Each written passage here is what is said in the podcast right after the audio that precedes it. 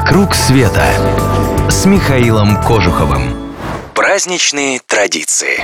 Сегодня предлагаю мысленно переместиться в Венгрию и отметить День Святого Иштвана. Вообще-то этот самый Иштван был не только святым, но еще и королем Венгрии.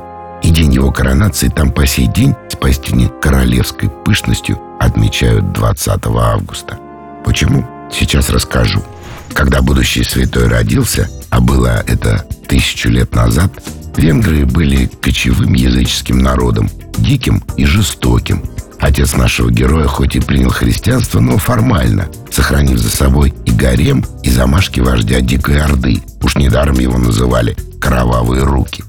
А вот его сын Иштван уже стал настоящим крестьянином, строил по стране церкви, школы и монастыри, объяснял своим диким подданным преимущества новой веры.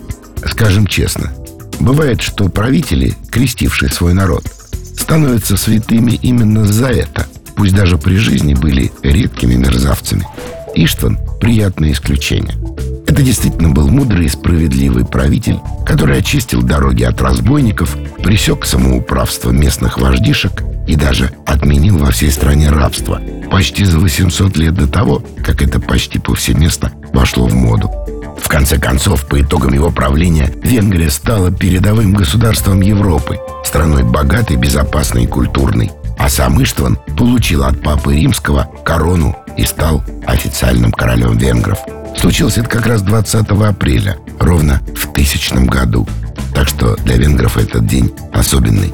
Тогда их страна формально и перемахнула расстояние от Дикой Орды до страны, где хочется жить. Каждом венгерском городе стараются как следует отметить День Святого Иштвана. Ну, конечно, масштабнее всего торжества проходят в столице, Будапеште. На его главных улицах устраивают фестивали, ярмарки, театрализованные представления и выступления артистов. А в кафедральном соборе Святого Иштвана, где хранятся мощи правой руки короля, кардинал служит мессу, а потом эту самую руку проносит по улицам крестный ход.